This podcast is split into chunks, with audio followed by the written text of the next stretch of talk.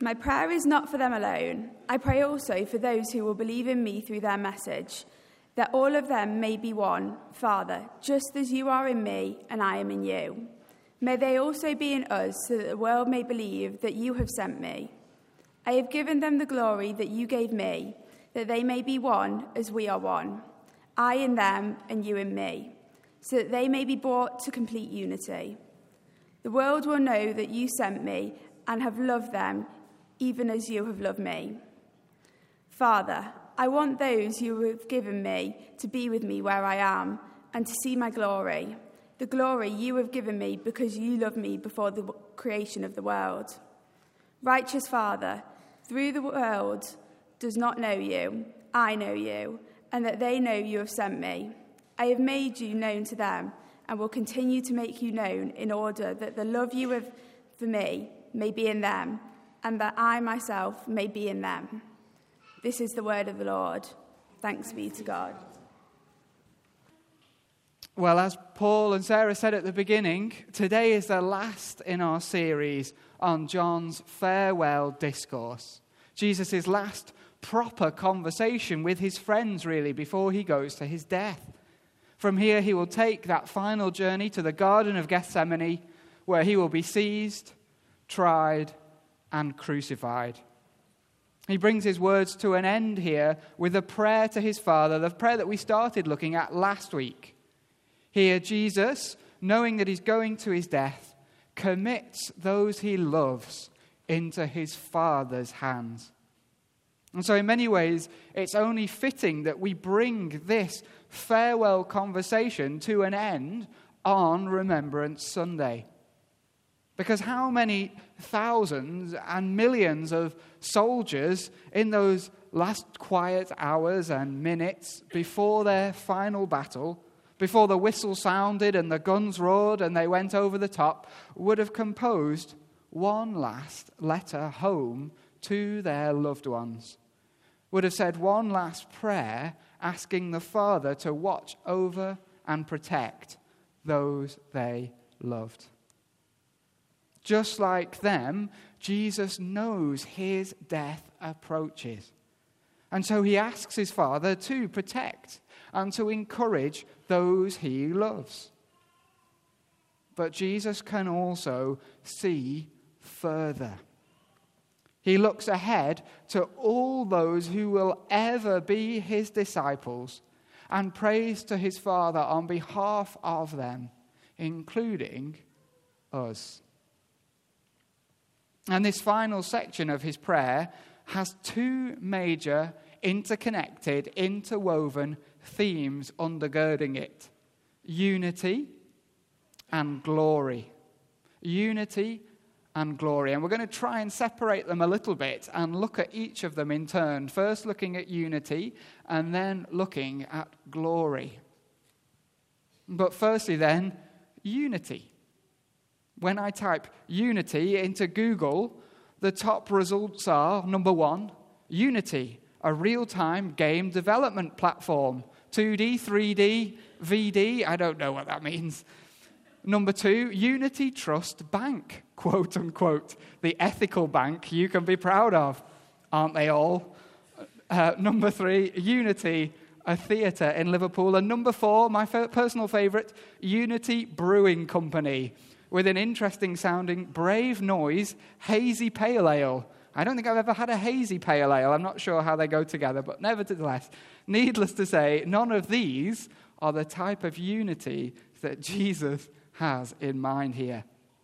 And although Remembrance Sunday, of course, reminds us that unity is generally a good thing, especially when it helps to prevent the carnage of war, Jesus is praying for a particular kind of unity here. He's praying for unity for God's people, verse 21.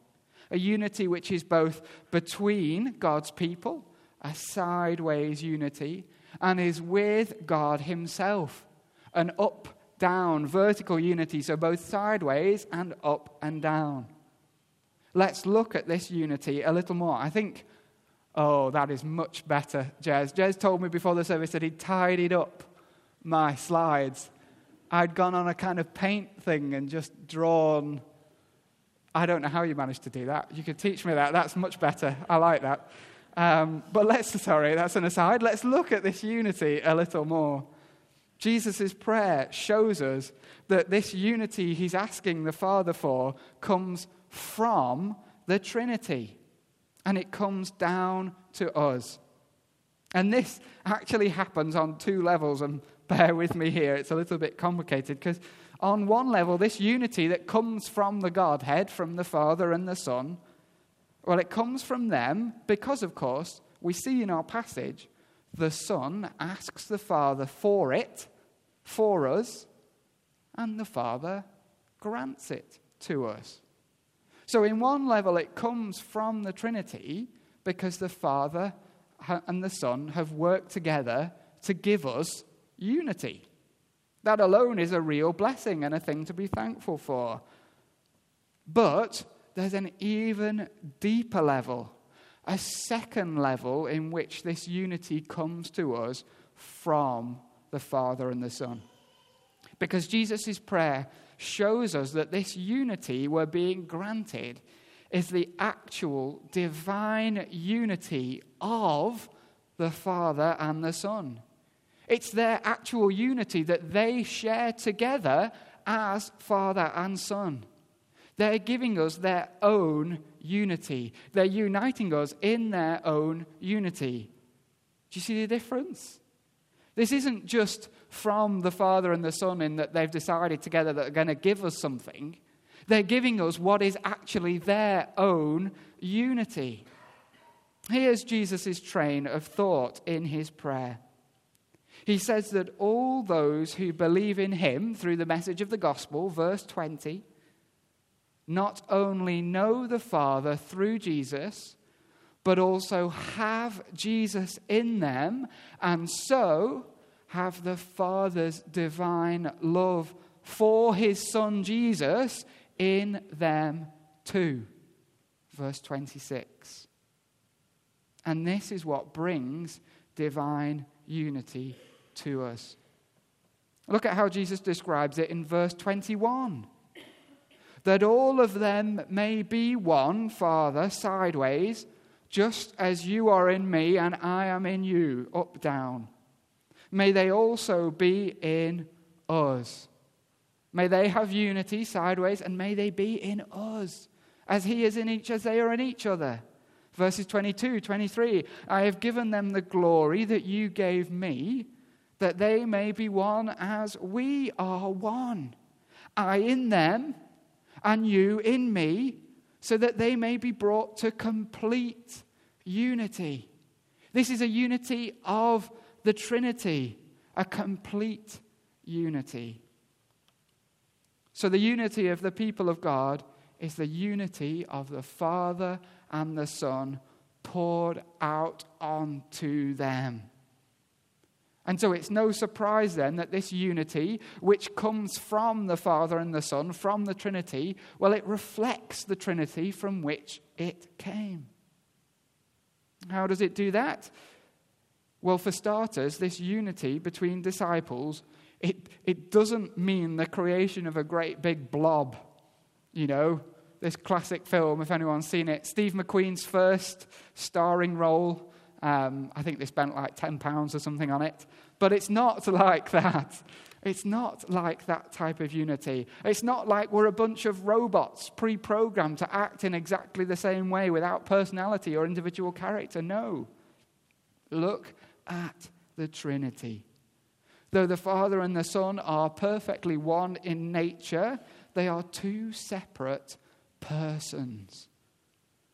But of course, as well as being united in their nature, they are united in their will, in their purpose, in their love, and in their action.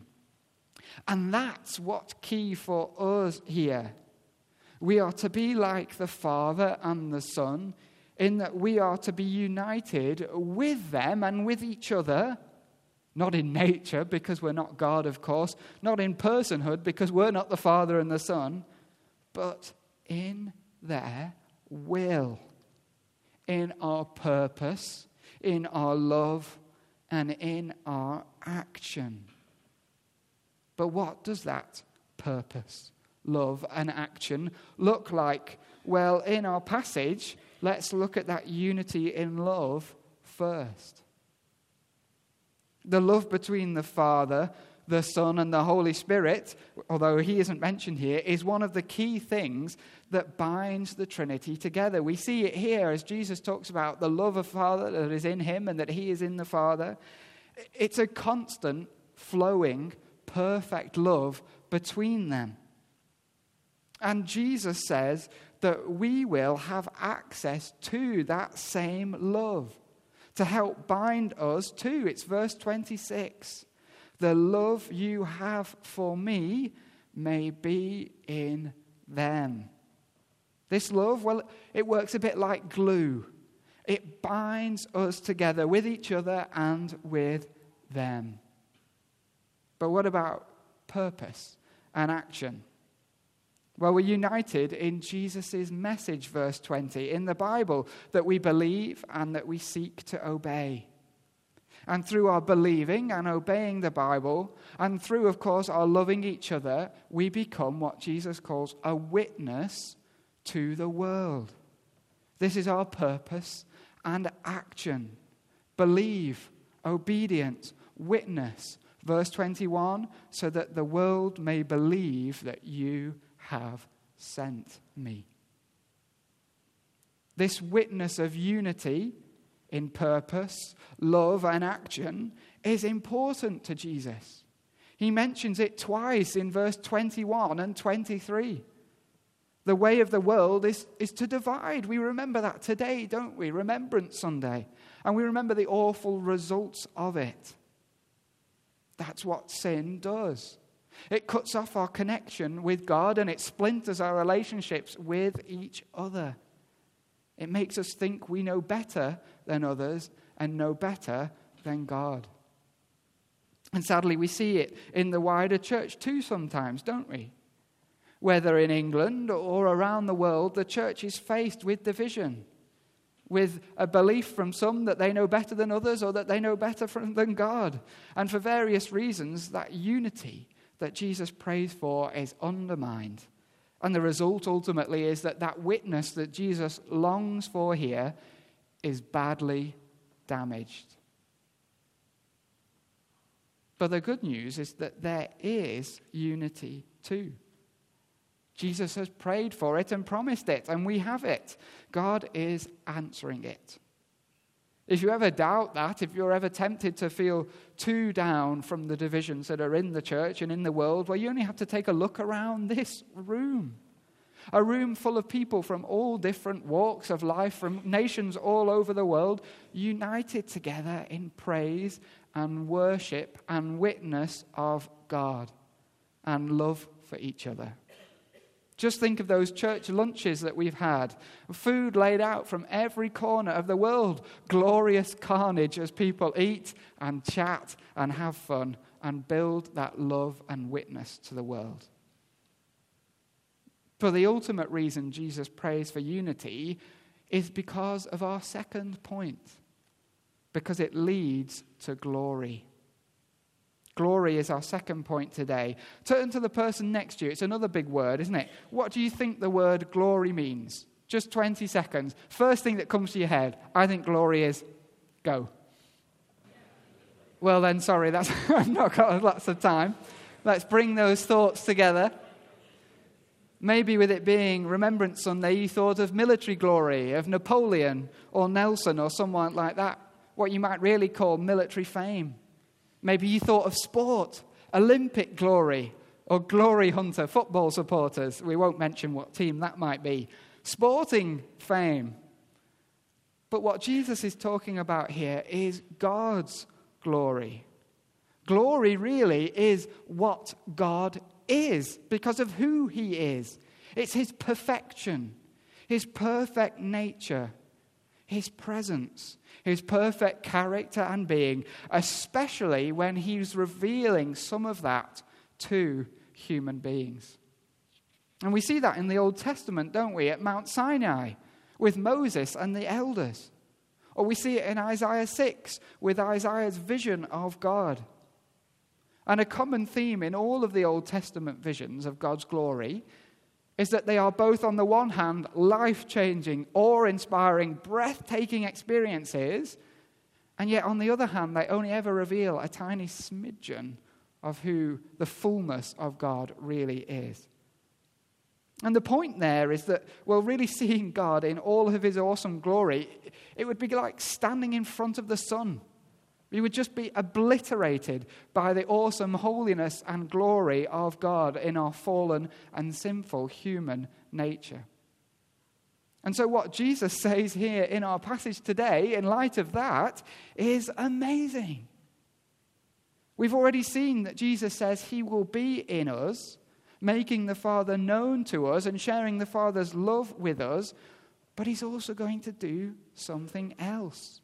Verse 22 He shares in us his Father's glory.